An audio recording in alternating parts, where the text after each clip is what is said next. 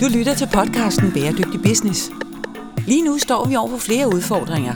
Klimaforandringer, knappe ressourcer og social ulighed. Men i denne podcast lægger vi idealismen på hylden og undersøger, hvilken rolle verdens virksomheder vil spille i omstillingen til et bæredygtigt samfund.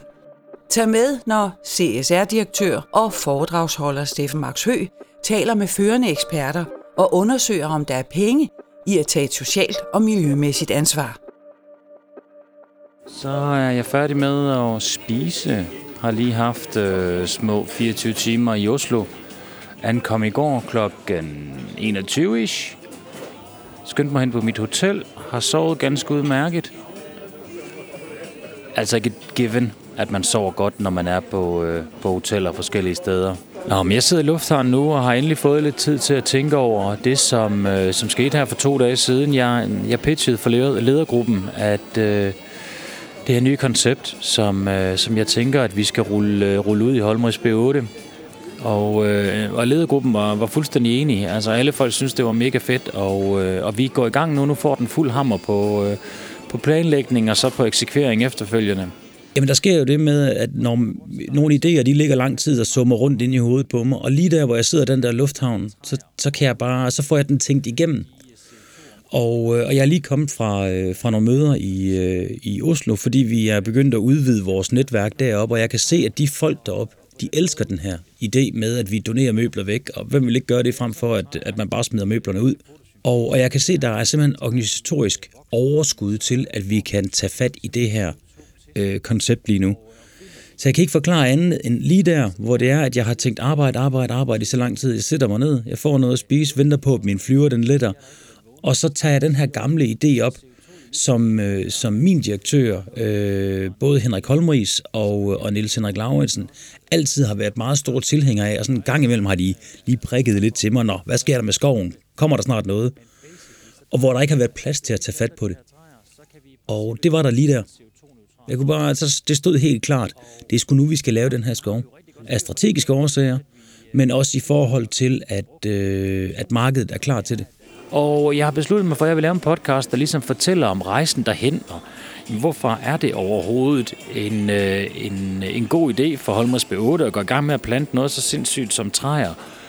Men, men grundlæggende, så giver det faktisk rigtig god mening. Altså, Holmers B8 er, er en, en 80 år gammel virksomhed, og, øh, og lige siden, øh, det er jo tre generationer, der har, øh, det er jo tredje generation, der ejer den. Lige nu, Henrik Holmris har jo arvet af hans far, og han har fra hans far. Men, men det, der altid har været udgangspunktet, det er jo, at man tager træer, fælder dem og laver dem om til møbler. Og, og det fede det er jo, at selvom man fælder træer, og selvom træet så at sige dør, og du laver det om til et møbel, så lever det videre på den måde, at CO2 bliver ved med at være lagret i træet. Det er først, når du brænder det, at det der CO2 bliver frigivet. Træer har den fordel, at udover at de suger CO2 til sig og decideret modarbejder klimaforandringerne, som jo må sige at være det allervigtigste, måske det mest presserende problem, mennesket står for lige nu, så, øh, så, så skov er jo fantastisk i forhold til biodiversitet, og lige nu der forsvinder jo dyr fra, fra jordens overflade. Altså vi udraderer jo den ene race efter den anden. Og det er jo ikke altid store dyr, det er jo også små dyr, men det forsvinder virkelig, alle de her dyr. Så de har brug for et sted at være. Og øh, det er jo selvfølgelig i hele verden, men, men det gælder også i Danmark. Altså hvis vi vil have noget dyreliv, og, øh, og øh, ja, så skal vi have, sørge for, at der er nogle steder til dem, så skov også gå på den, det område. Men den tredje ting er, er virkelig også noget, som er, er mega cool. Det er, at, at for, vi har jo noget af det reneste drikkevand i Danmark. Altså det er jo så rent, at du decideret kan skylle operationsværktøjer i vand direkte fra hanen. Og det er ikke mange steder, de kan prale af det. Men det der rene drikkevand, det kommer altså også kun, hvis det er, at vi har noget skov. Jeg holder jer orienteret. Jeg kan se, at øh, jeg skal bort om øh, 10 minutter, så jeg vil have pakket mit gear sammen. Men øh, have en god dag derude. Vi tales ved.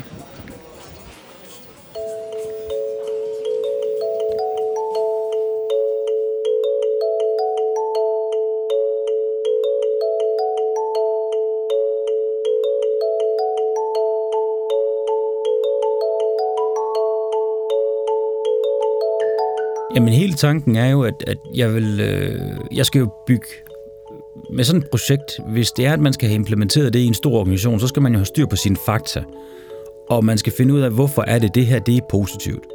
Og grundlæggende er der jo tre ting, der er vigtige, når det er med planter en skov. For det første, så er det rigtig godt, fordi det suger CO2 ud af atmosfæren, så det er godt for øh, den her øh, klimakatastrofe, vi, er, vi er, kigger ind i ude i fremtiden. Og så er det rigtig godt for biodiversiteten, simpelt enkelt, fordi dyrene skal have et sted at bo. Og den tredje ting, og det er der Lars Røder han kommer ind i billedet, det er, at det er rigtig godt for vores grundvand. Så de her træer, vi planter, det bliver oven på grundvandsreserver, og det betyder, at alt det der vand, som der er lige pt. i Aarhusområdet, det ligger under den skov, vi kommer til at plante. Og derfor kommer der ikke lige en forretning og bygger en butik der på og hælder hele lortet ned i øh, grundvandet. Så Lars Røder er rigtig vigtig, fordi han kan fortælle os om, han er jo CEO ved Aarhus Vand, og det er jo en sindssygt visionær virksomhed. Han kan fortælle om, hvorfor er det, at det her det er godt for grundvandet, at vi netop planter den her skov. Nu kan jeg se, at Lars han kommer og møde. Hej Lars. Velkommen. Mange tak. Går du og talt med dig selv allerede? Ja, jamen, vi skal have lidt af det hele med. Hvor herinde? Hvorfor har man 170 folk, og faktisk mere end det? Hvorfor har du over 200 folk til, til det her med, med, med Aarhus Vand? Altså, jeg ved jo ingenting om det. Hvad, hvad er det, det dækker over? Jamen, ja, du bippermand. Vi har, jamen altså. Du skal tænke på, at vi er operatør i hele vandets kredsløb. Ikke? Så vi samler jo for det første drikkevand. Alle indbyggere i Aarhus Kommune, ikke? de får drikkevand i vandhanen hver dag fra os. Ikke? 350.000 mennesker. Det drikkevand, det er jo grundvand, som vi indvinder omkring hele Aarhus fra dybe boringer. Cirka 100 boringer. Alle sammen mellem 50, 70, 80 meter dybe, hvor vi pumper rent grundvand op. Det grundvand det er rent, fordi vi bruger en masse energi på at beskytte det. Jeg har hørt noget om, at, det her med at træer er ret vigtigt i forhold til det rene drikkevand, fordi Præcis. det er også noget, du er meget inde i. Aarhus Vand er også, det er faktisk jer, der er med til at sørge for, at rigtig mange træer bliver plantet i, i Aarhus. Ja. Er det ikke rigtigt forstået? Jo, jeg kommer ikke så langt i min, i min beskrivelse før af, hvad det er, vi laver alle sammen. Men når vi starter helt ude ved grundvandet, og ved vores 100 grundvandsboringer, så er vores vigtigste opgave er jo at sikre det grundvand mod at blive forurenet.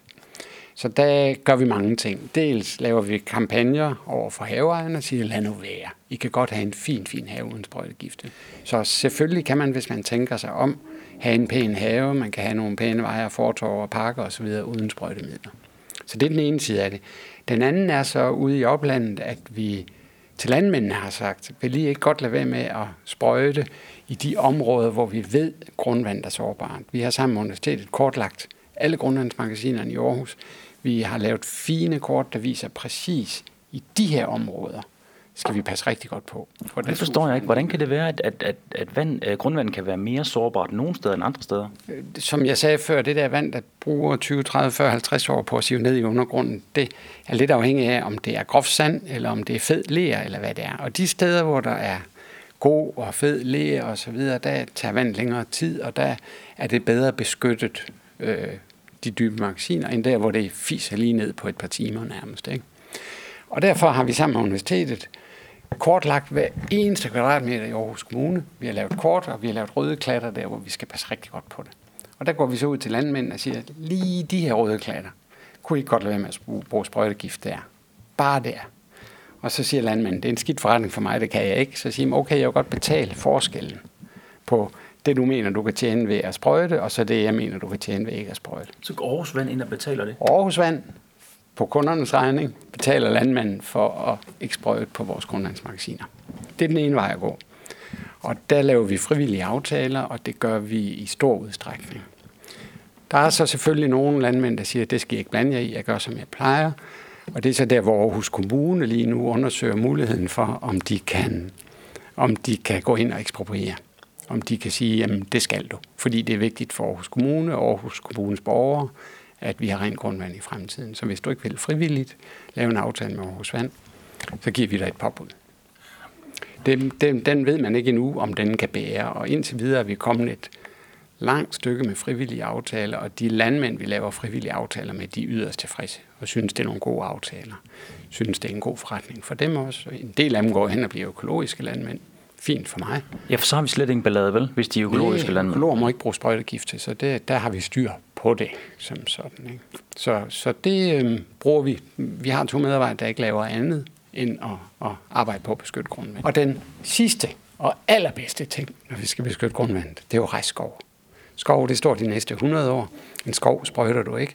Så kan vi tage nogle arealer ud, og kan vi sammen med kommunen og kommunens skovrejsningsplan sørge for at plante noget skov oven på de der sårbare områder. Så er det jo beskyttet forever. Hvad tænker du om, at vi laver det her projekt, hvor der vi planter træer i forhold til at udligne noget af den øh, CO2-udledning, som vi laver, når vi producerer møbler? Er, er det en farbar vej at gå? Jeg synes, det er en god idé, og det er helt bestemt en, en vej at gå.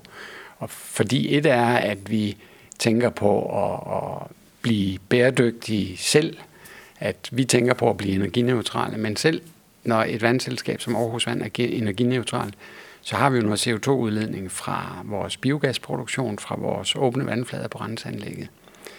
Den vil vi gerne gøre noget ved, for vi vil også gerne være CO2-neutrale. Og der kan skov jo i hvert fald i regnestykket kompensere for noget af det. Mange tak, Lars. Det er en fornøjelse at tale med dig. Så har jeg lige talt med Lars Rødder fra Aarhus Vand. Og øh, umiddelbart, når man så tænker, nå, nu skal du tale med, med CEO øh, for, øh, for nogle af 200 mennesker øh, ved Aarhus Vand, det lyder jo altså mildest talt ret kedeligt. Men, men det er det fandme ikke. Og, øh, og, og det tror jeg også kendetegner det her med, at, at jeg elsker at tale med, med mennesker, som er passionerede og som interesserer sig for det, de laver. Og det er jo ikke os alle sammen, der, der, der kan få lov at være det, men når man møder sådan en person, det, det er fantastisk, det smitter. Og jeg har da også virkelig fået indsigt i, hvad det er for nogle ting, Aarhus Vand de, øh, de arbejder med. Og øh, altså, jeg, jeg bliver oprigtigt meget imponeret, når jeg kommer ind et sted, og så det første, jeg møder, det er strategiplanen. Den er printet ud, lamineret, sat op på nogle tavler, og den hænger der, og man kan bare se, at det her det er noget med medier. Og det, det, det fylder meget visuelt i rummet. Kommer man længere ned, så står der de 17 verdensmål på nogle, nogle terninger. Ikke øh, de her printede terninger, som øh, KLS Pureprint har lavet, som er rigtig fine, men nogle, de selv har fået lavet meget større tydeligt at se, at, at, at det er et aktivt valg om at, øh, at lave noget visuelt, der viser, at vi bakker op omkring verdensmål.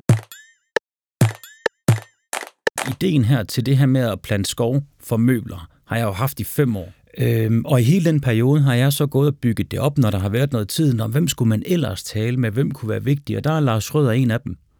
Så det er et spørgsmål om, at, at sådan et koncept ligger og ulmer i noget tid, indtil det er klar, og der går jeg sådan og samler information op, hvad er der af avisartikler, der kunne være spændende, der understøtter noget? Hvad er der af ny udvikling? Og på den måde, så bygger jeg sådan langsomt argumenterne op ind i hovedet på mig selv, og når jeg så tænker, at det er ved at være klar, så fortæller jeg jo min ledergruppe om det, og så er det jo dem, der vender tommelfingeren op og nedad, op eller nedad, om det her det er noget, vi skal gøre eller ej. Fordi jeg kigger jo, altså jeg kan godt blive meget fascineret af projekter, fordi jeg tænker, at det her, det er fandme fedt.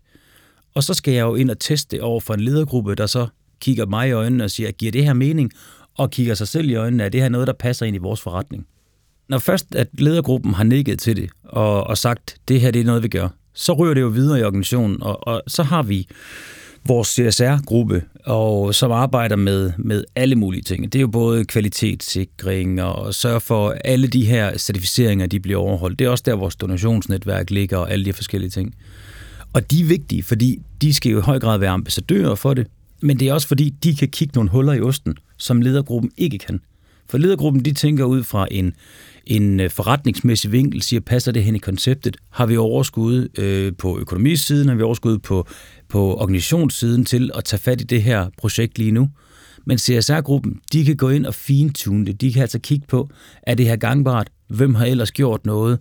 Så de kan i langt højere grad være djævelens advokat og stille de spørgsmål, som jeg måske ikke har tænkt. Så jeg håber virkelig, de synes, det er godt. For vender de tommelfingeren nedad, så, øh, så er det helt klart grund til, at jeg lige skal tænke mig om en ekstra gang. Vi skal selvfølgelig plante den mængde træer, som vi selv skal bruge som, øh, som medarbejdere her. Vi er 420 medarbejdere roughly, så vi skal plante 2.500 træer på vores egen konto. Men vi skal have alle vores kunder med, som har købt møbler i 18. Og hvis vi kan skaffe 20.000 træer, så får vi vores egen skov. Så bliver der plantet en skov, som Holmris and Friends skoven. Og, øh, og det skal selvfølgelig ske i samarbejde med alle vores kunder. Hvad synes I om det? Jamen, det er en god idé.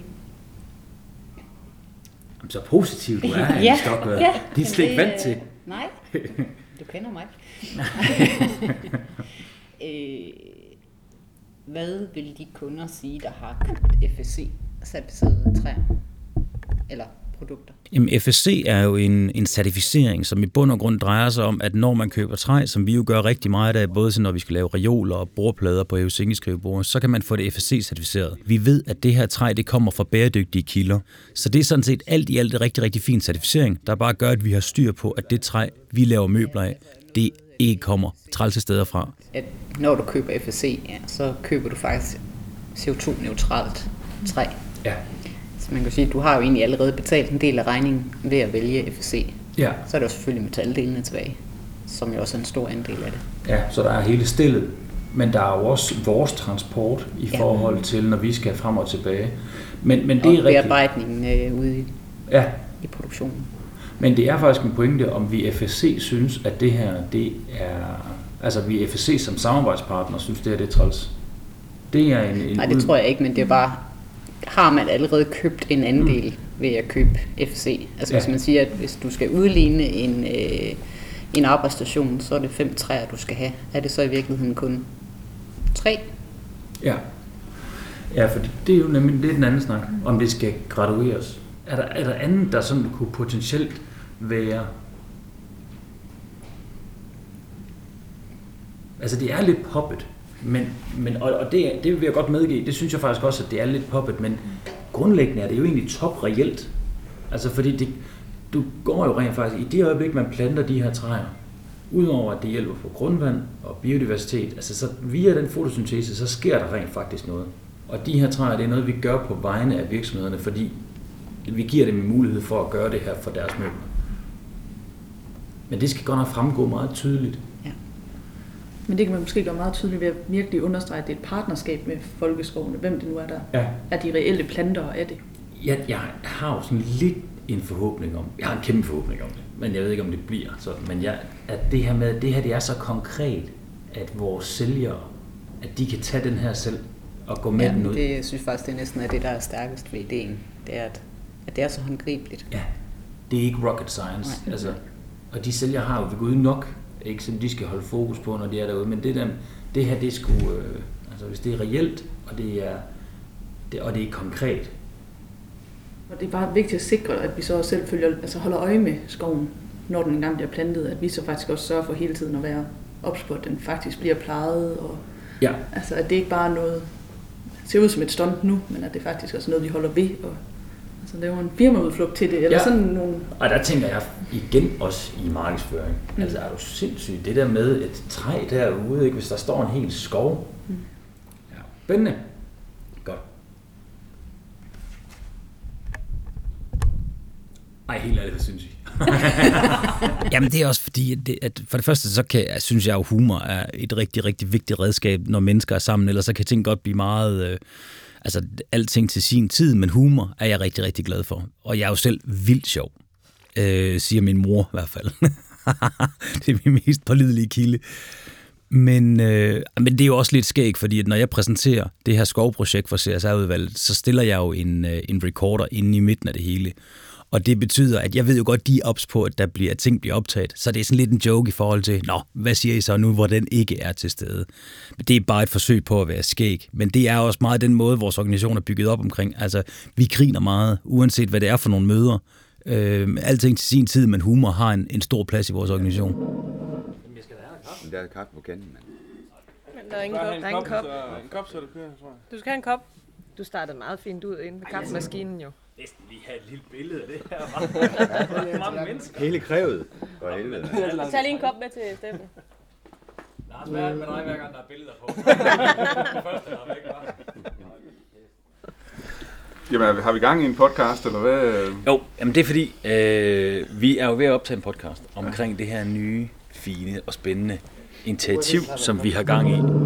Vi er i gang med det her nye projekt, som i bund og grund drejer sig om, at vi skal plante en masse træer. Vi skal huske på, at vi er en 450 øh, personer stor organisation, så når vi ruller sådan noget her ud, så skal folk vide det, og det, kommer, det tager noget tid, og, det skal, og der skal vi have styr på alt vores data. Så det er simpelthen bare et spørgsmål at komme ud til sælgerne, og sørge for, at alle deres svar, eller alle deres spørgsmål bliver besvaret. Fordi at hvis man, når man beder mennesker om at løbe med et nyt projekt, så skal de have det data, der skal til, for at de kan svare på alle spørgsmålene. Og derfor skal jeg stå derop og kunne fortælle dem alt og alle svar og levere alt materiale til dem. Må man komme med lidt, uh, lidt spørgsmål til den her, det her trætprojekt? Altså, det må du gerne. Det må du gerne. Jeg skal bare vide, om jeg skal have den tændt eller slukket. Jamen, altså, jeg synes jo, jeg synes jo, det er en sjov idé, og jeg synes, ja. det, er, og det er sådan meget håndgribeligt og meget lige til at gå til. Jeg tror egentlig også, kunderne ser godt imod, fordi det er lidt sjovt, og det er nemt at forstå, og det er heller ikke ret mange penge, der skal bindes efter det. Nej. Øhm, men hvem kommer til at eje de her, de her skove, altså, og, og, og drive dem også? Fordi det er jo faktisk ret dyrt at ja. drive en skov. Men det er, det, og det er faktisk det er et skide godt spørgsmål. Og grunden til, at vi giver sig kast med det, det er jo ikke fordi, at vi skal, øh, skal drifte alle de her skove bagefter, for der er rigtig meget arbejde i det. Man betaler 11 kroner 20 per træ, og så i tre år, der er de her træer øh, betalt for at passe og pleje og de står i offentlig jord. Og det er fordi, at man har noget, der hedder skov, eller skovloven, for det skal være helt løgn. Og det er, at man skal faktisk plante en masse træer hjemme, fordi det sikrer grundvandet og gør en masse andre ting.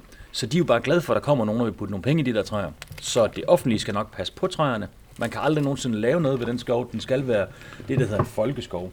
Men er, er det stats, statsjord eller kommunal jord? Det eller? er kirkejord, og okay. det er offentlig jord. Ja. Aarhus Vand Kommuner. er ja. en af de største ejere af, af, af land og sådan noget. Så, øh, så, så det er, altså det er vidderligt plug and play. Man kan plante træer to gange om året, så der bliver to vinduer, sådan et forårsvindue og et mm. efterårsvindue. Og hvis vi sælger nogle træer i løbet af juli måned, så bliver de ligesom sparet op til, at man kan plante i oktober eller sådan et eller andet. Så har vi så måske, lad os antage, at vi har solgt 4.500 træer, men så bliver de så lagt på.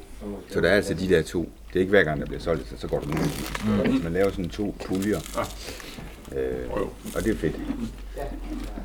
Grunden til, at jeg faktisk synes, at det her projekt er rigtig, rigtig spændende. For det første, så giver vi Holmris, øh, som jo er os selv, noget, som når man sælger nye møbler, som de ikke har. Altså, der er ingen, der har det her med brugte møbler, som vi har. Men der er heller ingen, der kan gøre det her med træer endnu. Det kommer der til at være rigtig mange andre, der kan gøre. Og grunden til det, det er, at det rent faktisk er det virkemiddel, man har lige nu, der er aller, allerbedst til at kæmpe mod klimaforandringer. Jamen, jeg hedder Lars Heiselberg Wang Jensen og er formand for Growing Trees Network Foundation, som er med til at rejse de her folkeskove, hvor folk kan få skattefradrag. Jamen, øh, jeg hedder Kim Nielsen, og øh, jeg mødte jo Lars øh, en gang på en coachingudvalg øh, i, tilbage i 2007, og øh, vi lærte hinanden at kende på, på godt og ondt og har fulgt ad lige siden. Og da Lars han så øh, gav udtryk for, at nu vil han til at plante en masse træer, så synes jeg, jo, det var en super god idé. Lars og Kim fra Growing Trees Network er nogle øh, virkelig dejlige mennesker, som øh, er en, øh, altså dem tror jeg godt, man kan klassificere som idealister, men ikke desto mindre har de banket et meget, meget fint øh, NGO op, som hedder Growing Trees Network.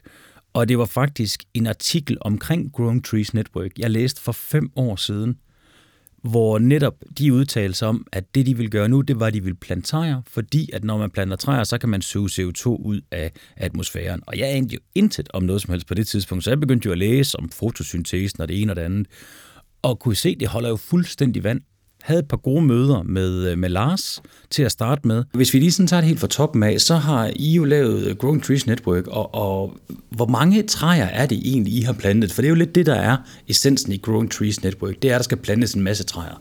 Hvor mange træer er I oppe på nu, Kim? Vi har plantet lige i underkanten af 200.000 træer indtil videre. Og til alle os, der ikke lige tæller træerne ude i skoven, hvor, meget, hvor stort areal er det sådan cirka? Jamen det svarer jo til cirka 50 hektar de der 50 hektar kunne også oversættes til cirka 100 fodboldbaner i areal. 100 fodboldbaner? I effektiv plantet skov. Og så ude i skoven er der jo også søer og stier, og måske madpakkehus, et shelter. Der er det jo også i folkeskovene, der har borgerne været inddraget og kommet med et bud på, hvad kunne de godt tænke sig ude i deres skov. Så hvis nu for eksempel i Bedre Malling, at man synes, det var rart, der var en sti, der gik tværs gennem skoven over til togbanen, jamen så bliver der lagt en sti der, sådan at skoven lige pludselig bliver et dagligt sted at være hvor den bidrager på forskellige vis. Og hvordan foregår det så i praksis? Er det jer, der er ude med spaden og, og grave huller i jorden, og så putte nogle træer ned i, eller hvordan fungerer det? Det fungerer på den måde, at vi øh, laver en samarbejdsaftale med kommunen eller staten eller kirkerne omkring, at øh, vi får lov til at sælge træerne til den jord, som de har. Og øh, de penge, som vi så samler ind fra private, fra virksomheder og organisationer, de bliver så kanaliseret videre via os til kommunen, staten eller kirken, som entrerer med deres øh, skoventreprenører, og så er det faktisk i det samarbejde, at skoven den bliver etableret. Så det er ikke, øh, når man køber nogle træer i Growing Trees Network eller andre steder, så ejer man altså ikke øh, jorden. Nej, det er rigtigt. Og det gør vi heller ikke. Og det er meget, meget vigtigt. Det har vi sagt øh, fra starten af. Det vil vi ikke. Det er ikke vores job. Det er ikke vores opgave. Øh, jorden den skal være ejet af det offentlige, sådan at der er fri adgang til den, øh, og vi kan etablere fredskov på arealerne. Hvordan øh, planter man alle de træer i, øh, i Danmark? Det kan man heller ikke. Okay, øh, den, der er en knaphedsfaktor her i Danmark, der hedder jord. Og i og med, at 62 procent af Danmarks areal er dækket af landbrugsjord, og vi er en landbrugsnation, øh, så vil det være øh, let og umuligt. Og hvad er planen så? Ja, altså den, den første vision, vi startede med at arbejde ud fra, det er jo, at der er udfordringer med vores drikkevand, og der kan komme pesticider ned i det her drikkevand. Og med en baggrund som falkredder, så har jeg lyttet lidt med i anatomiteam, og jeg ved, at vi består som mennesker af cirka 60% vand ned på celleniveau, og baby er endnu mere. Så det her med, at vi får rent drikkevand, som er sundt og nærende, er så basiselementært. Så vores første vision var at sige, at vi vil være med til hurtigst muligt at få beskyttet vores rene drikkevand i Danmark. Og samtidig vidste vi jo selvfølgelig godt, at, at træerne optager CO2 og gør alle mulige andre pragtfulde ting. Siden er klimaforandringerne jo kommet trumlende, og udfordringer i verden råber jo på, at vi skal have plantet en masse, masse, masse, masse nye skove. Øh, og de udfordringer har vi selvfølgelig også øh, taget op, og vi ved, at vi skal ud og arbejde i verden også, og vi vil gerne være med til at bistå, at verden får de her mange nye skove til glæde for klima, menneske, dyr og natur. Og det understreger jo også meget fint, at det her det er jo ikke en lokal dagsorden, I har gang i. Altså det er jo, det er jo, mange, det er jo hele verden, når man tænker klimaforandringer, så der skal plantes træer, ikke kun i Danmark, men faktisk rigtig mange steder. Hvor har I, øh, I udkig øh, efter steder, I kunne plante træer? Du snakkede om en tur til, til Afrika. Ja, vi var i øh, Ghana i sidste uge for at kigge på potentielle skovrejsningsprojekter dernede. Og øh, lige nu, med det vi har fået med tilbage derfra, der ser det ud som om, at øh, det kommer til at ske i Ghana. Øh, men hvad, hvad koster det at plante træ i Afrika? Det koster cirka 7 kroner. Og i Danmark koster det? Der koster det 14. 14 kroner. Mm. Hvorfor er det, man vælger at plante træer i Afrika, øh, Lars? Jamen, øh, når vi planter træer i Afrika, så optager de selvfølgelig også CO2, og CO2-udfordringer er jo med til at gøre, at hele verden på en eller anden måde er mere i samme båd, end vi nogensinde har været. Men det gælder også om at være med til at bevare gode lokale levesteder, fordi lige nu er der nærmest ørkendannelse mange steder ude på savannen i Afrika, for eksempel hvor vi har været i Ghana. Så ved at hjælpe dem med at plante træer, hvor nogle af dem også er nyttetræer eller frugttræer, som kan være med til at give dem noget at leve af og noget værdi, og være med til at skabe nogle arbejdspladser og have noget at give sig til, så kan vi være med til at hjælpe til forhåbentlig, at unge mænd og unge kvinder bliver i landsbyerne, hvor de er, i stedet for at rejse til storbyerne, og vi måske senere får klimaflygtninge. Så ved at plante træer i Afrika, kan vi være med til at støtte en masse gode ting, ud over det, som træerne hjælper for klima og dyr, men at der er en enorm menneskemission i det samtidig. Det, øh, det giver rigtig, rigtig god mening. Og, øh, og klimaflygtning er jo i høj grad noget af det, som, øh, som alle de kloge de, siger, vi kommer til at bøvle meget med i fremtiden. Og det er jo klart, hvis at et, et kontinent på størrelse med Afrika, at store dele bliver så tørret ud, at mennesker ikke kan bo der. Det kommer jo til at resultere i, at folk de vil flygte. Og hvor skal de flytte hen? Ja, og vi forestiller os faktisk også, at det vil blive meget moderne blandt danske virksomheder, som arbejder meget med FN 17's verdensmål, at når de udleder CO2 i Danmark, at de måske vælger at plante et antal træer i Danmark, der er med til at beskytte det grundvand, de får ud af vandhanen, og så planter et andet antal træer ude i tredje verdens lande, enten som udvist øh, corporate social responsibility, men måske også fordi man har kunder derude, og man gerne vil interagere med, med befolkningen derude, vise noget. Øh, der kan være mange tilgange til at gøre det her, men uanset hvor man kommer fra, når man gør det, så er det med til at gøre en verden til forskel. Tusind tak, fordi at øh, vi må tale med jer omkring øh, det her helt øh, fantastiske projekt, som øh, jo virkelig, øh, altså, jeg kunne forestille mig, at der må være nogle stykker igennem tiden, der har tænkt, I har været tosset, da I startede med, at vi plantede alle de her træer, men, men nu er der da virkelig kommet fart over feltet. Så, øh, så tusind tak for det, og tak fordi, at vi må tale med jer. Det var ja, men tusind tak for, at vi måtte være med. Fun fact, når man holder møde med Lars, så foreslår han altid, skal vi ikke gå en tur i skoven? Så jeg har gået tur i skoven med mine børn, og jeg har også gået tur i skoven med Lars, og så har jeg gået tur i skoven med Palle Madsen, som er træprofessor. Så øh, alt i alt, det her projekt har virkelig noget med træer og ture i skoven at gøre.